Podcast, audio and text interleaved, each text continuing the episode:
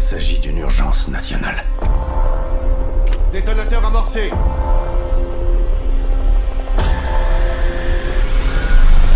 Il est très exactement 7 heures et 6 minutes. Il vous reste donc 8 heures 54 minutes pour méditer sur vos fautes. Pas de questions? C'est la fin du cinéma. Non, mais je crois que le cinéma existera toujours.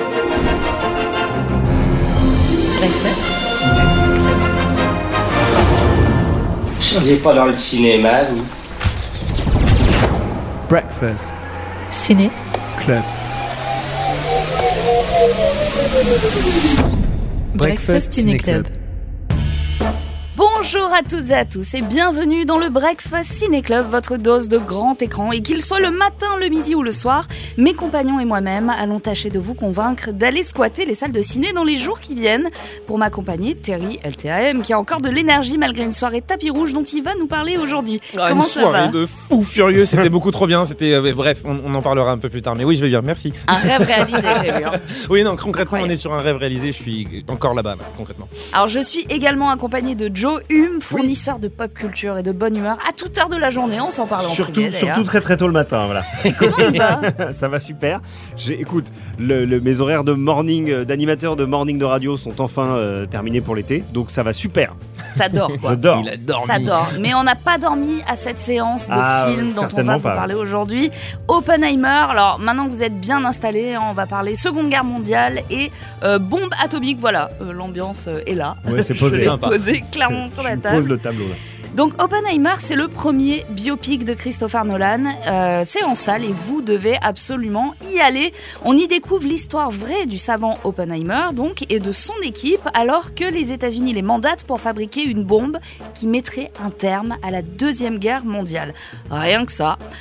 Gentlemen, nous allons revenir sur ce premier coup d'essai pour ce réalisateur incroyable, le casting bien sûr, le traitement du sujet inspiré de faits réels, et puis on aura un invité plutôt cool dans cet épisode, Ouais, euh, c'est ça. pas trop connu, d'accord. Matt Damon. Ouais. Ah oui, Ouais. oui. Voilà, Ouais, c'est qui ça il a, fait, il a fait des films sympas lui vite fait. Ah ok d'accord. J'ai perdu Mais la il est, mémoire dans, dans, la il peau. est dans enfin, Oppenheimer. Il est en dos. il est dans Oppenheimer. Ah oui, d'accord, c'est son c'est premier. C'est pour ça qu'il est là en fait. Ouais, c'est c'est pas juste c'est pour bien, faire c'est plaisir. bien fichu cette histoire quand même. C'est bien fichu et il a un sacré rôle, on va revenir dessus. Vous écoutez le Breakfast Ciné Club.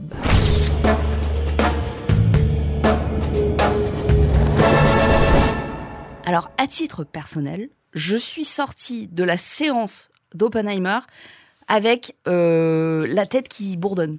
Alors j'étais- là quand tu es sorti de la séance d'Oppenheimer. Elle avait son carnet de notes. Les pages étaient noircies de notes qu'elle avait écrit pendant la séance, c'est en regardant l'écran. pense regardant ça l'écran, donc. ça partait dans Mais dans le sens. noir en plus. Mais dans, le- dans le noir, et vraiment, euh, effectivement, euh, ça a l'air de t'avoir énormément travaillé parce que t'avais beau- plein, plein de points de questionnement et tout. euh. Complètement. Toutes les questions que je me suis posées en Mm. boucle Ouais. tout au long du film. Je sais pas si ça vous a fait ça. Mais vraiment, je me suis interrogée. On parle donc, euh, comme on l'a dit en, en préambule, d'un collectif de savants qui sont à la pointe en fait de leur domaine à l'époque, qui se mettent en quête de fabriquer une bombe qui surpasse les nazis euh, et qui mettrait fin à la guerre. Donc tout le temps, je me demandais, et c'est une question éthique un peu complexe, est-ce que la science aurait avancé à ce point sans la guerre? Et là, Allez, hop là. Là, je me suis dit, attends, mais- Là, vous avez- c'est- Tu peux les, pas résultats, dire ça. les résultats philo du bac sont déjà tombés, mais si vous voulez vous refaire une petite Voilà. séance, vous avez 4 heures, quoi. Ok. Eh ben, figurez-vous que j'ai posé cette question à Matt Damon. Oh, Je wow. lui ai dit bonjour, je me suis assis, j'ai dit Matt, penses-tu que la guerre a accéléré finalement le progrès dans la science? Voilà ce qu'il nous a répondu. I mean, certainly, you know, when you look at Oui, certainement. Like the means of production. Quand vous regardez les moyens de production de toutes ces grandes sociétés qui sont passées de construire des voitures à fabriquer des armes du jour au lendemain, I mean, it's so that effort. You're right. oui, certainement, cet effort a été accéléré par la guerre. It has to have been accelerated by, um, you know, and Rien qu'en regardant les ressources mises à disposition pour le projet Manhattan, you know, the only way you would allocate those kind of resources. le seul moyen, la seule raison pour laquelle on mobiliserait autant de ce genre de ressources, c'est forcément une menace existentielle. Ils savaient que les nazis travaillaient sur une bombe atomique. Et ce que j'ai trouvé intéressant en faisant mes propres recherches, c'est que ce groupe de physiciens, les meilleurs d'entre eux, dans le monde entier, étaient suffisamment brillants pour comprendre aussi tout ça. Ils se connaissaient tous. Ils ont étudié ensemble et donc ils savaient que les Allemands avaient une longueur d'avance. Et Oppenheimer savait ce qui allait se passer. L'invention de sa technologie a clairement tout accéléré compte tenu des ressources fournies dans ce climat de peur. La peur que l'on n'y arrive pas en premier. On était un peu désolé de constater ça, que malheureusement, eh bien, parfois, il faut des accélérateurs de particules hein, pour rester dans le champ lexical de Oui. la science, mais Ouais. que parfois, pour avancer, eh bien, euh, il faut des conflits mondiaux euh, comme celui. En tout cas, des situations euh, de pression comme ça, de tension euh, internationale qui font que tout le monde se.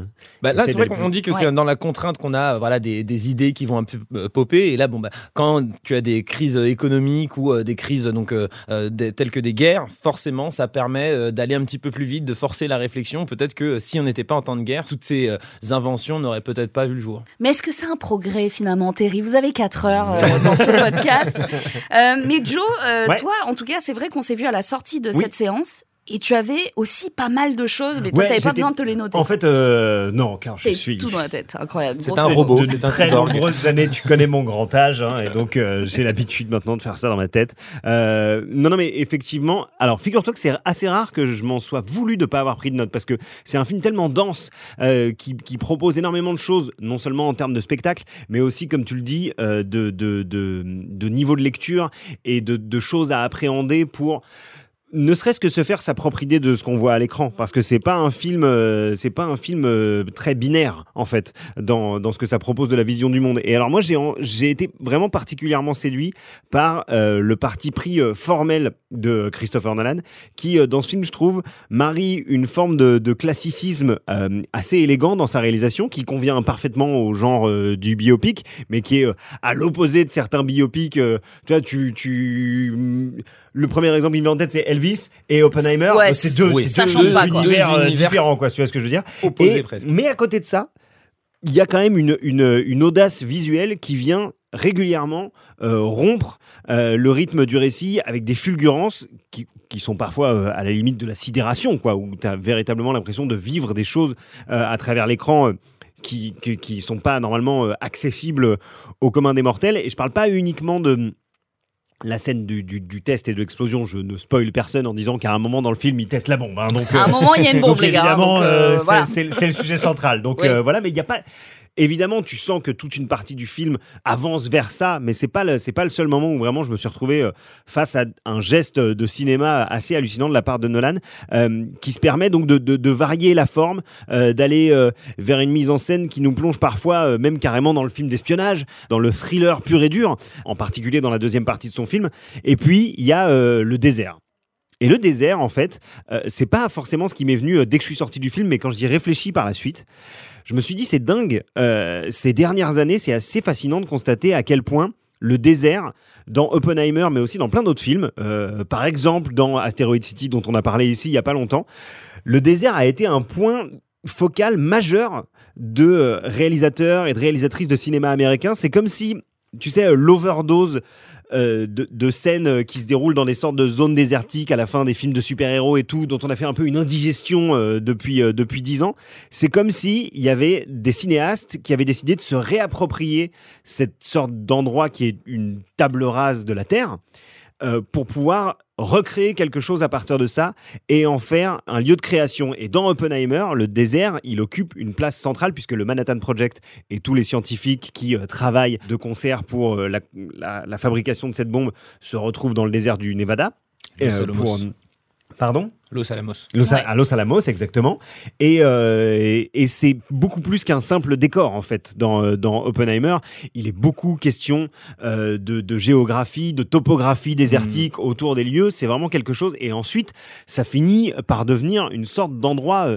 Qui, euh, qui paradoxalement est étouffant euh, et dans lequel euh, va s'installer cette sorte de communauté qui pourra pas s'évader du désert, qui est pourtant à, à nos yeux l'en- l'endroit de, de À perte de liberté vue et, absolue à perte de vue. Et toute cette symbolique du désert comme espace de création, moi j'ai trouvé assez, assez fascinante dans ce film. Alors, à ce sujet, justement, j'ai demandé à Matt Damon, qui incarne donc le général Leslie Groves dans le film, eh bien, je lui ai demandé de me raconter cette fameuse scène de test dans le désert. Ouais. Et ce que ça impliquait de tourner, en fait, dans cette ville reconstituée de Los Alamos sous l'œil de, de Christopher Nolan? Et voilà ce qu'il nous a répondu. Well, everything Chris does on set, he does it in camera. Like there's no Tout ce que Christopher Nolan fait sur le plateau, il le fait à la caméra. Les effets spéciaux, n'importe quels effets spéciaux dans ses films, ne sont là que pour sublimer ce qu'il a vraiment capturé au travers de la caméra. Parce qu'il croit, et je suis d'accord avec lui, que non seulement c'est une bien meilleure expérience pour les acteurs d'avoir tout ce qui se produit pour de vrai, mais surtout c'est une meilleure expérience pour les spectateurs, qu'ils puissent sentir que tout cela est réel, qu'ils puissent se dire que ce ne sont pas des images générées par ordinateur, que ce n'est pas de l'animation fabriquée.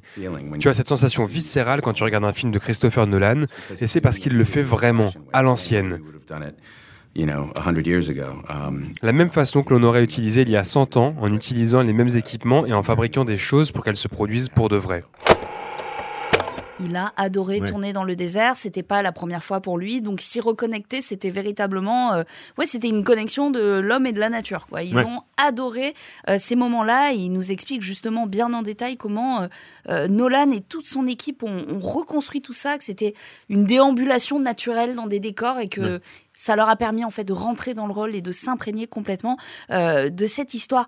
Terry, toi, euh, il y a des choses qui t'ont euh, peut-être bouleversé. Bah, en fait, c'est marrant parce que euh, tu mets euh, Christopher Nolan et Robert Downey Jr. Robert Downey Jr. dans le même film. Forcément, le, le fan de super-héros que je suis, euh, là, tu es un petit peu sur euh, la rencontre absolument extraordinaire que, dont, dont, dont je rêvais toute ma, toute ma vie, ou en tout cas depuis que je connais le cinéma. Et ce que, ce que j'aimerais, c'est marrant parce qu'on parlait de, de Matt Damon il y a quelques instants, mais hier, j'ai eu la chance de pouvoir le rencontrer quelques instants pendant l'avant-première et je lui ai demandé comment on se prépare pour tourner un film avec Christopher Nolan? Il me dit, bah, au début, on flippe parce que, bah, parce que c'est quand même Christopher Nolan. Et puis après, bon voilà, on se prépare. C'est euh, des, des mois euh, de, de travail, six mois de préparation pour euh, Murphy qui a dû vraiment entrer dans ce personnage d'Oppenheimer. Et ce que j'ai vraiment pu euh, comprendre, ressentir avec ce film, c'est l'importance finalement d'aller au cinéma. Parce que je pense Mm. que si j'avais vu ce film euh, sur mon, ma petite tablette ou sur ma télé ou un truc, je sais pas si j'aurais eu les mêmes émotions. Ouais, mais et Ce puis film, même, est- euh, au-delà des émotions, même les, les- les- le ressenti physique. Ouais. Où à mon ça. avis, euh, ce film se prête vraiment. euh, Parce que le son, d'autres à être juste le son, on n'est pas quand on parle de son, on parle pas que de la composition, ce qui est déjà très important et elle est absolument géniale. Mais là, il y a toute une, perte, une- une- un sound design qui est euh, poussé à l'extrême, qui te fait vraiment ressentir cette gêne perpétuelle dans le film. Mais t'as Et- pas le Dolby Atmos sur ton téléphone? J'ai pas le Dolby Atmos sur mon téléphone Bizarre. ni sur ma, ma télé. euh. Mais c'est pour ça d'ailleurs, même si pour les personnes qui sont en train de nous écouter, si vous avez un super home cinéma avec un écran, un projecteur de je sais pas, vous n'avez pas de quoi projeter, euh, enfin en tout cas euh, projeter euh, des pellicules en 70 mm IMAX. Donc allez au cinéma. Allez au cinéma. Au. Quand on pense qu'il y a quelques années, enfin pas quelques années, il y a quelques mois, on avait un James Cameron qui disait attendez les gars, il faut passer au HFR pour pouvoir diffuser mon Avatar 2. Et ben là, on revient finalement sur le 70 mm, euh, donc le classique des années 30, euh, mais avec la technologie de, de l'IMAX. Donc Ouais. on est à la fois sur euh, le, retour à la pellicule, le rétro pour ce petit look old school qu'on aime bien, euh, ce, ce grain non artificiel qu'on ajoute à l'image, mais sans, mais en même temps, tu peux avoir, euh, on embrasse la nouvelle technologie avec l'IMAX, avec cette technologie, ces, ces- images ultra grandes, comme si on retirait les deux barres euh, noires que vous avez au-dessus euh, et en dessous euh, de, de l'écran quand vous regardez un film. Eh bien, vous êtes vraiment euh, en immersion totale dans ce long métrage, un produit que j'ai trouvé absolument génial, mais c'est un- surtout un, un vrai produit qui ne se consomme presque que dans une salle sombre. Mais Et alors, je trouve que t'es quand même passé vachement vite sur le fait que t'étais sur le tapis rouge. Excusez-moi. Parce qu'il veut pas se la péter. Non, Je mais pas si, me la raconter. euh, euh, si, non, mais attends, C'est ça tout va, à son là. honneur, franchement. Non, mais on va flex un peu. Euh, Alors- comment il est Nolan? Euh, alors déjà pour commencer, j'ai- il, il est grand. Il est grand, il est, euh, il est très grand le monsieur. Il a des yeux euh, absolument euh, magnifiques. Il a des yeux bleus perçants. J'ai l'impression qu'il regarde mon âme quand j'étais en train de lui parler. Et euh, donc voilà, c'est sur la partie purement physique. Maintenant, J'allais dire le détour que prend ce podcast là. Ouais. il est quand même, il est bel homme. mais il est bon. mais- Il était bien habillé ou pas Il est extrêmement bien habillé, un costard gris, super bien, avec tes petites euh, bottines nacrées. Enfin, bref, peu importe. Euh, donc en- sur la partie vraiment euh, rencontrer le réalisateur, faut savoir que c'est mon réalisateur préféré. Incroyable. Je, je rêvais de rencontrer cet homme. J'ai eu la chance d'interviewer beaucoup de gens dans ma vie, mais jamais Christopher Nolan. Ça a toujours, à chaque fois, il me passait à côté où il y avait des trucs. Et là, pouvoir lui poser ces quelques questions, c'était ouais, un rêve de gosse. Euh, euh, mais aussi, et j'ai pu lui dire d'ailleurs, parce que pour moi c'était super important de lui dire que si je fais ce métier, c'est parce qu'un jour j'ai regardé Memento. Et du coup, Incroyable. j'ai pu lui dire, et ça, tu vois, c'était un vrai kiff. Alors, on a pu discuter très rapidement du cinéma, et euh, ce que j'ai aimé, c'était de la, la manière dont il montrait que euh, tout le monde allait avoir son film préféré, son truc, son expérience, parce que c'est une expérience personnelle, mais ça doit aussi être une expérience de groupe. Et j'aime ce principe de dire qu'on va au ciné avec ses potes, et qu'à la fin, on se retourne et on se dit, alors, Ouais. voilà. Ouais. Et ben pour moi, j'ai pu juste me poser avec ce, cette personne quelques instants, quelques secondes, mais lui poser ces différentes questions et, et, euh, et il a pu me répondre et, euh, et il m'a juste fait comprendre que ouais, on, on- on a la chance de faire un métier qui est quand même génial. On passe notre temps à parler de, de pop culture, de cinéma, de choses grandioses et euh, pff, vive la vie quoi. Vive la vie, comme tu le disais. Alors, je sais pas vous, il y a n'est pas même... le thème du film. Non, qui- ah, pas vraiment. C'est pas vraiment euh, l'ambiance. Mais, Mais, euh, cela dit, c'est important de le moi, préciser. il y, a- il y a des séquences et des répliques qui Ouais. m'ont particulièrement euh, marqué, Ah, y en voire a une, euh, je me souviens, puisque tu me l'as dit direct en, Ah ouais. en sortant. J'avais peur de l'oublier, je l'ai noté. Ouais. Alors, faut voir comment je l'ai écrit dans mon carnet. hein. Les mots se chevauchaient, euh, impossible de me relire. Mais il y a une phrase où Oppenheimer explique que justement, les États-Unis et la Russie sont comme deux, parce que c'est- de ça dont il s'agit après la Seconde Guerre mondiale. La C'est guerre froide. ouais. jusqu'à ce qu'on construise une autre bombe encore plus puissante, encore plus grosse. Les États-Unis et euh, la Russie, en fait, sont comme deux scorpions dans un bocal et qui se battent à mort au prix de leur propre vie. Oui, c'est-à-dire que chacun a la possibilité de gagner mm, tout en, tout en se, se, se tuant soi-même. Il a mieux expliqué que moi, Ouais, mais ouais, c'était mais- vachement bien en tout cas. Le seul- Mais- c'est- mais- En fait, c'est Christopher Nolan qui l'a mieux écrit que nous. Ouais, L'analogie du scorpion, elle est vraiment super intéressante et c'est marrant parce qu'il y a aussi une phrase qui m'a qui m'a marqué. bah, c'est la dernière phrase du film. On ne la dira pas maintenant parce qu'on va quand même vous laisser l'apprécier, mais la toute dernière phrase du film qui fait que finalement tu as une sorte de remise en question sur l'intégralité de ce que tu viens de, de- de regarder et puis même sur Mm. les euh, 80 ans d'histoire juste après, tu te dis ah ouais mais en fait ouais peut-être qu'on n'est pas au max. Ouais, mais en même temps, il t'offre euh, ça dans un, dans, dans, dans un papier cadeau, dans un, dans, dans- dans un format qui est absolument génial, qui te promet un, un beau spectacle, mais en même temps, tu as une belle réflexion aussi sur la condition humaine. Et, euh, et- et je trouve qu'il n'y a pas beaucoup de films, peut-être aujourd'hui, qui te permettent d'avoir ce genre de réflexion derrière. Alors justement, j'ai demandé à Matt Damon comment lui, enfant de l'Amérique, avait euh, perçu son propre pays, avait perçu l'histoire de, de, de ce pays dans lequel il a grandi, euh, s'il l'avait compris ou pas compris en incarnant euh, donc le rôle du, du général euh, Leslie Groves, et euh, comment il s'est rappelé aussi qu'on lui parlait de la guerre froide euh, étant enfant. On écoute sa réponse. I knew about Oppenheimer. Um, J'avais entendu parler d'Oppenheimer. Chris and I are the same age, so we were kind of children. Chris Nolan et moi avons le même âge. I know my On est des enfants de la guerre froide. Kind of obsessing on this idea of nuclear annihilation. Je sais que durant mon adolescence, j'étais obsédé par cette idée du nucléaire. Parce que j'avais cette impression que c'était une réalité. L'impression que c'était probable que ça arrive durant mon existence. Et donc ça a plutôt dominé mes pensées pendant que je grandissais. So I knew about Oppenheimer, but but this movie gave me a chance. Donc je savais qui était Oppenheimer. Mais ce film m'a donné l'opportunité de creuser le sujet et d'en apprendre plus sur toutes les dynamiques que je ne comprenais pas. Et je ne savais pas non plus ce qui est arrivé à Oppenheimer après la Deuxième Guerre mondiale. La façon dont il s'est dressé contre la bombe hydrogène, qu'il a été attaqué par Washington parce qu'il était contre. Contre l'idée de construire une arme encore plus grosse et encore plus destructrice. il était hyper euh, touché, ému de, de redécouvrir l'histoire de son pays Mm. et de se dire ok on a cette responsabilité là comment on vit avec en Ouais. gros parce que c'est vrai que dans le film euh, ils le disent ils disent de quoi on se souviendra? On se souviendra des États-Unis on se souviendra de Truman et en fait le film rend un peu à César ce qui est à César, sans être à charge. Et euh, ah, je sais pas, moi, ça m'a challengé. euh, Ouais, mais c'est ce que j'ai- vu une interview de, de Killian Murphy euh, au, au sujet du film où, euh, où l'intervieweur lui, pose- lui posait peu ou prou la même question, c'est-à-dire comment est-ce que on se place moralement en tant qu'acteur, mais aussi en tant que spectateur ou spectatrice quand on regarde ce film. Et, euh, et il avait une réponse que je trouvais aussi simple que juste, c'était euh, tout le monde sait. On peut pas euh, aujourd'hui euh, nier l'existence de, de, de, ce- de cette partie de l'histoire et comment elle s'est créée, pourquoi et comment. Après, on choisit en tant qu'être humain de d'y accorder de l'importance ou de se dire ok ça fait partie de l'histoire comment est-ce qu'on doit plutôt faire en sorte que ça aille que, que les choses se passent différemment maintenant? Et, euh, et c'est en tout cas il avait un, un point de vue très mesuré et très euh, il incitait les gens euh, en sortant de la séance à prendre du recul par rapport à tout ça et, euh, et que c'était pas un film qui avait vocation à, à culpabiliser la nation américaine ni quoi que ce soit mais plus à mettre les gens en face de la réalité telle qu'elle s'est déroulée quoi. Complètement. Il considère, Christopher Nolan, que ce passage de l'histoire est certainement l'un des passages les plus importants de l'humanité. Et Ouais, euh, il considère que voilà, c'est l'une des, l'une des plus grandes dramaturgies de l'humanité euh, qu'il a donc euh, découvert dans ce, dans, dans, dans ce livre, euh, qui lui a donné ensuite envie de faire ce film. Et j'espère que euh, c'est également ce que euh, le, le public ressentira quand il le verra. C'est de se dire que je viens de voir un film qui me montre le, certainement le, la pierre angulaire du 20e siècle en tout cas c'est sûr. Ouais, au moins, au moins du Ouais. 20e siècle. Mais pour l'anecdote, à votre avis, qui lui a fait découvrir ce bouquin À Nolan Ouais. Il a joué un vampire, mais aussi euh, Ah, une chauve-souris.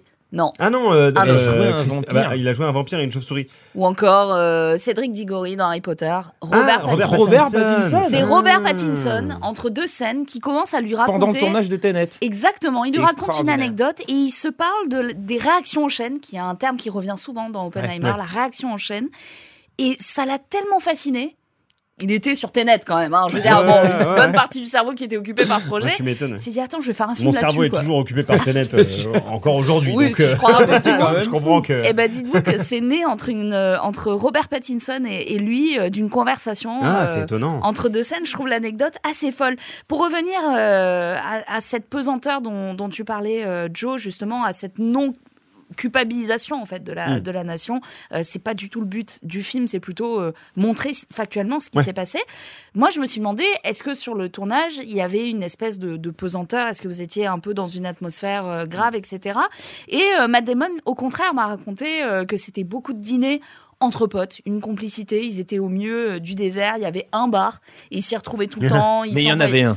Il y en avait un. On le voit dans le film. hein. Ils s'envoyaient des, des SMS en mode euh, parce qu'ils vivaient tous dans le même hôtel. Et ils disaient ok, euh, vas-y, je vais descendre boire un café. Et ils m'expliquaient que Killian Murphy ne se joignait pas à eux pour cette raison. On écoute. Oui, on l'invitait chaque soir, mais il n'est jamais venu. So much weight for the role that he just couldn't eat at Il night. devait perdre tellement de poids pour le rôle, il ne pouvait juste pas manger le soir en fait. Et pour lui, c'était comme passer sous un tunnel. Il était vraiment dévoué à ça. Un pas après l'autre, c'était une sorte de marathon. Il était dans chaque scène, chaque jour. Il porte absolument tout le film sur ses épaules. Il different. jouait vraiment ce rôle qui est très différent de lui et de sa personnalité.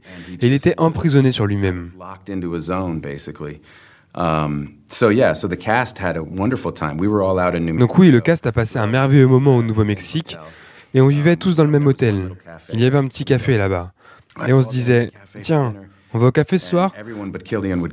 Et tout le monde y allait, sauf Kylian. On passait de bons moments. On partageait nos idées sur le film et on a vécu une expérience très différente. Kylian, lui, restait enfermé dans sa chambre pour répéter les sept scènes qu'il devait tourner le lendemain. Bah, tout simplement, il devait perdre du poids. Mais j'ai l'impression, j'ai l'impression que dans, dans chaque film de Nolan, il y a une actrice ou un acteur qui peut pas faire pote avec les autres. C'est comme Heath Ledger dans The Darkness. Ouais. Il y en a forcément un Ouais. qui a le rôle où il peut pas être copain avec tout le reste. c'est Du coup, parce que quand avec la méthode acteur studio, bah tu, te- tu restes dans ton coin. Mais c'est ça, parce qu'en fait, il y avait Robert Downey Jr. qui racontait ça dans une interview, euh, que euh, il, était avec Kylian Murphy, ils étaient en train de discuter. À un moment, il lui dit bon, bah écoute, j'ai trois jours off là, euh, je vais aller, je vais partir euh, faire des, des courses. Il va, il allait visiter des, des antiquaires, puisqu'apparemment Robert Downey Jr. est passionné par ça. Et du coup, il, il dit allez viens avec moi, ça va être sympa. Et il dit mais attends, mais non, je peux pas, là, je dois bosser, là, j'ai encore euh, oui, je suis off pendant deux jours, mais là, il faut que, faut que je bosse, j'ai ci, j'ai ça, parce que bah, ça a été pendant euh, toute cette période, pendant quasi- quasiment un an, euh, Kylian Murphy est devenu Robert Ouais. Oppenheimer. Et ça lui a euh, beaucoup pesé, on le voit hein, sur ses traits, en tout cas dans le film, il est assez incroyable. Ouais. Parlons justement de, de ce casting, mon Dieu, là Ouais. comme ça, si je vous dis, citez-moi deux noms euh, de personnes. Là, euh, bon, moi je pense à Matt Damon et Emily Blunt. Ouais. Un duo que Bah, j'aime bien. Ouais, oui, oui, vraiment, vraiment un duo qui fonctionne bien parce que on, on sait que déjà, euh, il il y a Christopher Nolan, c'est un réalisateur qui est extrêmement investi, mais qui, euh, sur ce film, en tout cas, plus que plus que jamais, j'ai l'impression, se repose sur un casting euh, d'actrices et d'acteurs extrêmement solide, euh, qui ont chacun leur partition. Il disait même en interview, c'est génial parce qu'à un moment, en fait, il y a eu énormément de mois, de semaines de préparation, et au bout d'un moment, j'arrivais sur le tournage et je me retrouvais face à des actrices et des acteurs qui en savaient plus sur le parcours de leur personnage que moi, et, euh, et du coup, j'avais plus qu'à me laisser euh, surprendre par ce qu'ils me proposaient. Alors, on a, on a quelqu'un qui démontre. Avec euh, Christopher Nolan, un, talent unique dans un domaine hyper compétitif, à savoir le cinéma technique, c'est-à-dire qu'une fois de plus, il propose une démonstration technique, on en parlait euh, tout à l'heure, assez ahurissante, mais euh, il met pas pour autant de côté la direction d'acteur et tout, euh, tout l'aspect humain de son film qui fait que c'est vraiment, c'est vraiment très très fort. Et alors, on a, on a évidemment parlé à l'instant de, la prestation assez ahurissante de Kylian Murphy dans le rôle, mais moi, je peux pas m'empêcher de penser à, à Robert Downey Jr. qui, euh, Ouais. qui est vraiment assez incroyable. L'homme que dans ce j'appelle film. papa. Mais non, mais en vrai, Robert Downey Jr., quand on y réfléchit bien, ça faisait trois ans qu'on l'avait pas vu à l'écran. La dernière fois qu'on l'avait vu à l'écran, c'était pour euh, le Docteur Dolittle. L'autre euh, pression euh, que s'est mis euh, Robert Downey Jr. sur les épaules, c'est qu'il est assez euh, passionné en fait d'histoire. Euh, Totalement. Mais comme et tu le de- disais déjà Antiquaire. d'Antiquité, Ouais. euh, Et il est passionné d'histoire américaine, c'est-à-dire que lui, il, il en connaissait un petit rayon sur le sujet en fait avant de, avant de commencer à tourner, ce qui fait qu'il avait d'ailleurs avant même de découvrir la vision que euh, Nolan proposait de- du personnage qu'il interprète, à savoir euh, Lewis Strauss euh, à l'écran, lui avait déjà sa propre, euh, sa propre lecture du, du personnage et, et de ce qu'il est censé représenter, ce qui fait que ça lui donne, je trouve, en tout cas au, au personnage dans ce film, une dimension qui dépasse un peu celle de, du simple antagoniste. Est-ce que, que- Tu, tu penses que du coup, là, on parle d'une potentielle nomination J'en sais rien, je suis incapable. Bah, est-ce que, de que, ça. que lui, il est pas allé, euh, il, il le signe pas en se disant bon, est-ce qu'il n'y a pas un second rôle là qui peut. euh, J'en sais rien. Je sais pas. Je... Faut aller demander à lui, moi je sais pas. Mais en tout Ouais, cas, ce qui est sûr, c'est que cas. Ce qui est sûr, c'est qu'il s'est, euh, en tout cas, euh, vraiment, euh, vraiment investi énormément dans ce rôle, que ça se ressent, je trouve, dans ce, dans, dans, dans ce que, dans ce qu'il donne à l'écran en tant qu'acteur. Ça faisait longtemps que moi je l'avais pas senti, en tout cas aussi. aussi incarné euh, dans son dans, dans sa prestation et euh, et il y a euh, effectivement ce, ce ce que j'aime, c'est la- le- le- l'ambivalence qu'il apporte à son personnage, qui pourrait passer comme le méchant, en fait, c'est-à-dire euh, Ouais, le ouais. mec qui à un moment euh, se retourne contre euh, Oppenheimer et essaye de le livrer à la vindicte populaire et de le crédibiliser pour pouvoir lui euh, assouvir ses aussi, ambitions, ses ambitions politiques. Et donc, dans, derrière la caméra de n'importe quel réal, dans n'importe quel film un petit peu plus euh, euh, simpliste, on va dire, dans, ses, dans son niveau de lecture, bah, ce serait le méchant. Et en fait, avec euh, ce que ce qu'en fait euh, Robert Downey Jr., ben, on, on, on, a un, on a un personnage dont on voit toutes les failles, euh, mais, qui, mais auquel en fait on peut assez facilement s'identifier. Mais parce qu'on comprend. C'est-à-dire on qu'on on a tous, on a tous quelqu'un de plus, euh, de plus malin, de plus intelligent, de plus fin que nous dans notre entourage qui parfois va nous faire euh, nous sentir un petit peu nuls. Sauf que là, on place ça à l'échelle de, Et je t'assure que je de l'histoire de l'humanité. Sais- Il a bien compris que je parlais. Mais euh, ce que, ce que cette, cette, cette rivalité qui va finalement que dans un sens entre le personnage de Oppenheimer et celui de Strauss, parce que en fait, je pense que Oppenheimer jamais ne, ne- ne- ne considère ni ne voit euh, Strauss comme un rival. il a même humilié en fait. Il a- c'est Mais ça, c'est- il l'avait fait et puis je suis même pas sûr que lui l'avait retenu. Je pense que c'est finalement. Oui. euh, c'est une on- rancune à sens unique. hein. C'est ça. C'est une rancune à sens unique qui euh, finalement va être déclencheur de changements dans le cours de l'histoire. Donc non seulement ce film raconte euh, l'histoire de la bombe et comment, euh, comment euh, la, grande histoire a été changée, mais il raconte aussi comment les conflits humains entre des personnages finalement très auxquels on peut tr- très facilement s'identifier dans les dans les dans les problématiques qu'ils ont dans leur tête en fait. Ça, ça donne à ce film ces deux dimensions qui l'une sans l'autre, je pense, n'auraient pas fonctionné en fait, Euh, et qui euh, et qui rend euh, le, le, le, le truc vraiment abordable pour n'importe quelle spectatrice ou spectateur. C'est-à-dire que effectivement, c'est bien d'avoir certaines clés peut-être pour comprendre les enjeux les plus euh, internationaux et géopolitiques du film, mais c'est aussi un drame humain. Euh, on le voit à travers le personnage de Robert Downey Jr., mais aussi celui de Florence Pugh. Elle est euh, incroyable. Qui bouffe l'écran à chaque fois qu'elle est là et euh, qui pourtant n'est pas là très longtemps dans le film, mais en fait, elle imprime tellement euh, le, le- et elle irrigue récit. Elle participe tellement à faire du personnage de Oppenheimer ce qu'il va devenir par la suite que euh, elle a une importance capitale. Et en fait, tous ces tous ces éléments là font que c'est aussi avant tout un film de cinéma et pas juste un, documentaire sur euh, une partie de l'histoire euh, de l'humanité. C'est ça qui est fou parce que même si finalement cette partie de l'histoire ne t'intéresse pas, cette histoire, si elle ne t'intéresse pas, le film va te toucher parce qu'émotionnellement, l'écriture fait que euh, tu vas t'intéresser à ces différents personnages, tu vas t'identifier à eux euh, parce que voilà, finalement, euh, il- la bombe, euh, elle est là, elle est présente, elle fait partie de l'histoire, oui, mais on se concentre finalement beaucoup plus sur les personnages qui l'ont créé et sur les enjeux euh, qu'ils ont, même sur leur vie personnelle. Et, euh, et ça, c'est c'est le, le génie de l'écriture de Christopher Nolan. C'est euh, réussir à te raconter cette histoire.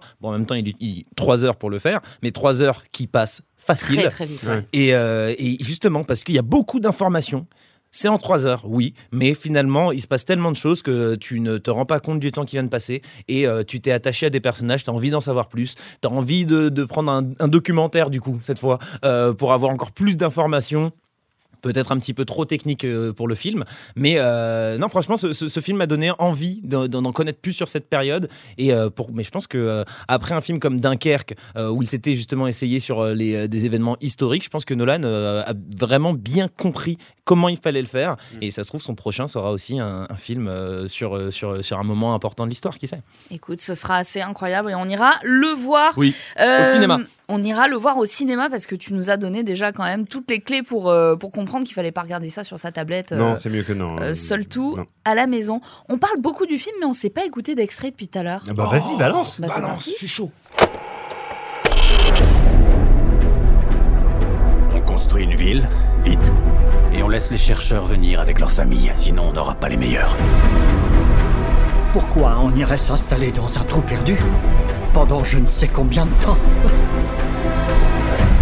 Pourquoi? Pourquoi? Si je vous dis que c'est l'événement le plus important de l'histoire du monde.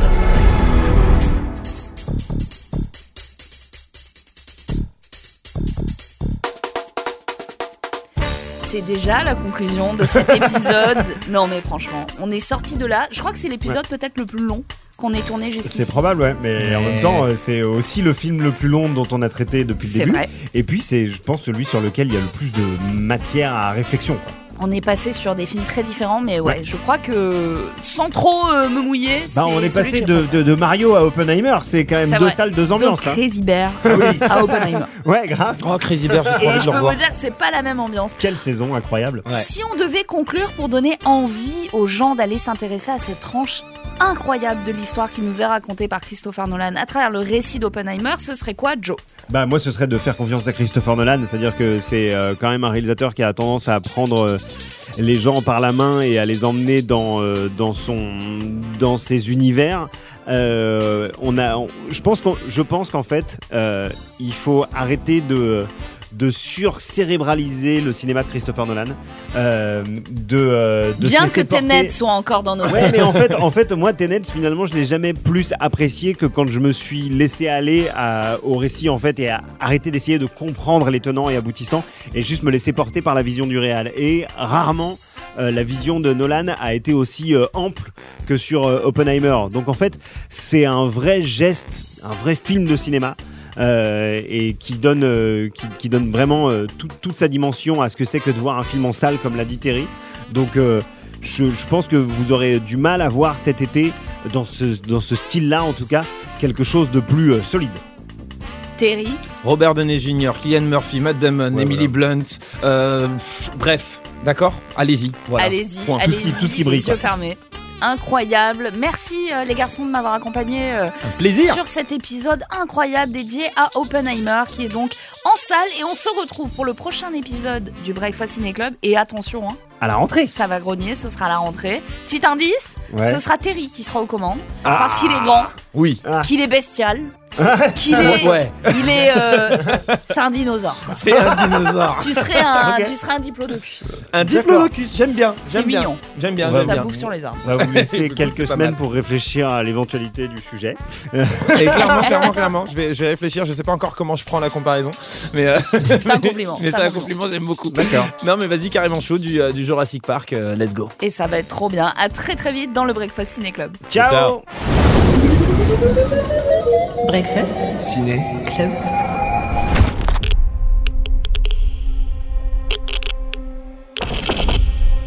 Il s'agit d'une urgence nationale. Détonateur amorcé.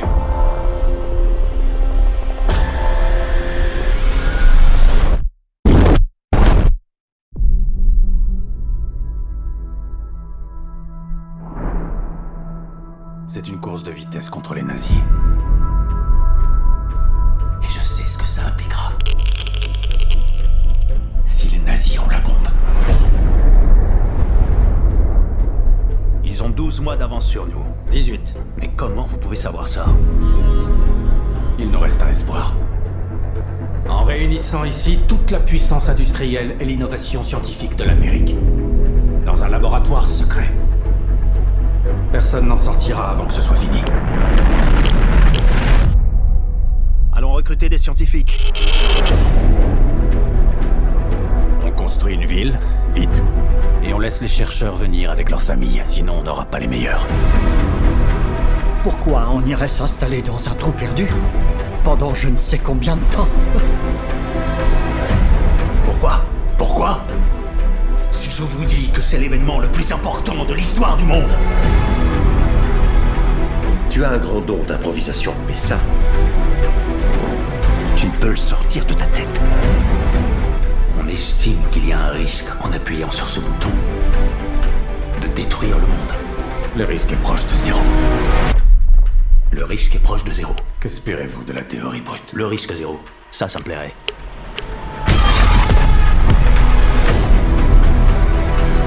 C'est une question de vie ou de mort. Et je peux accomplir ce miracle. La Seconde Guerre mondiale serait finie. On ramènerait nos garçons au pays. C'est parti, n'est-ce pas? Le monde n'oubliera pas cette date. Le travail que nous faisons ici garantira une paix que l'humanité n'a jamais connue.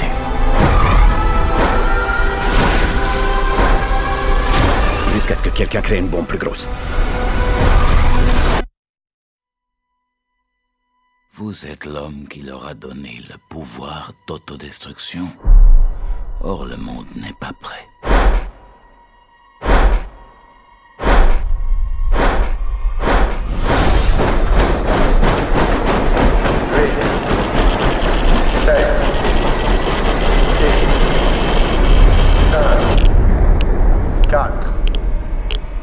Truman veut savoir ce qui se passe ensuite. Ensuite?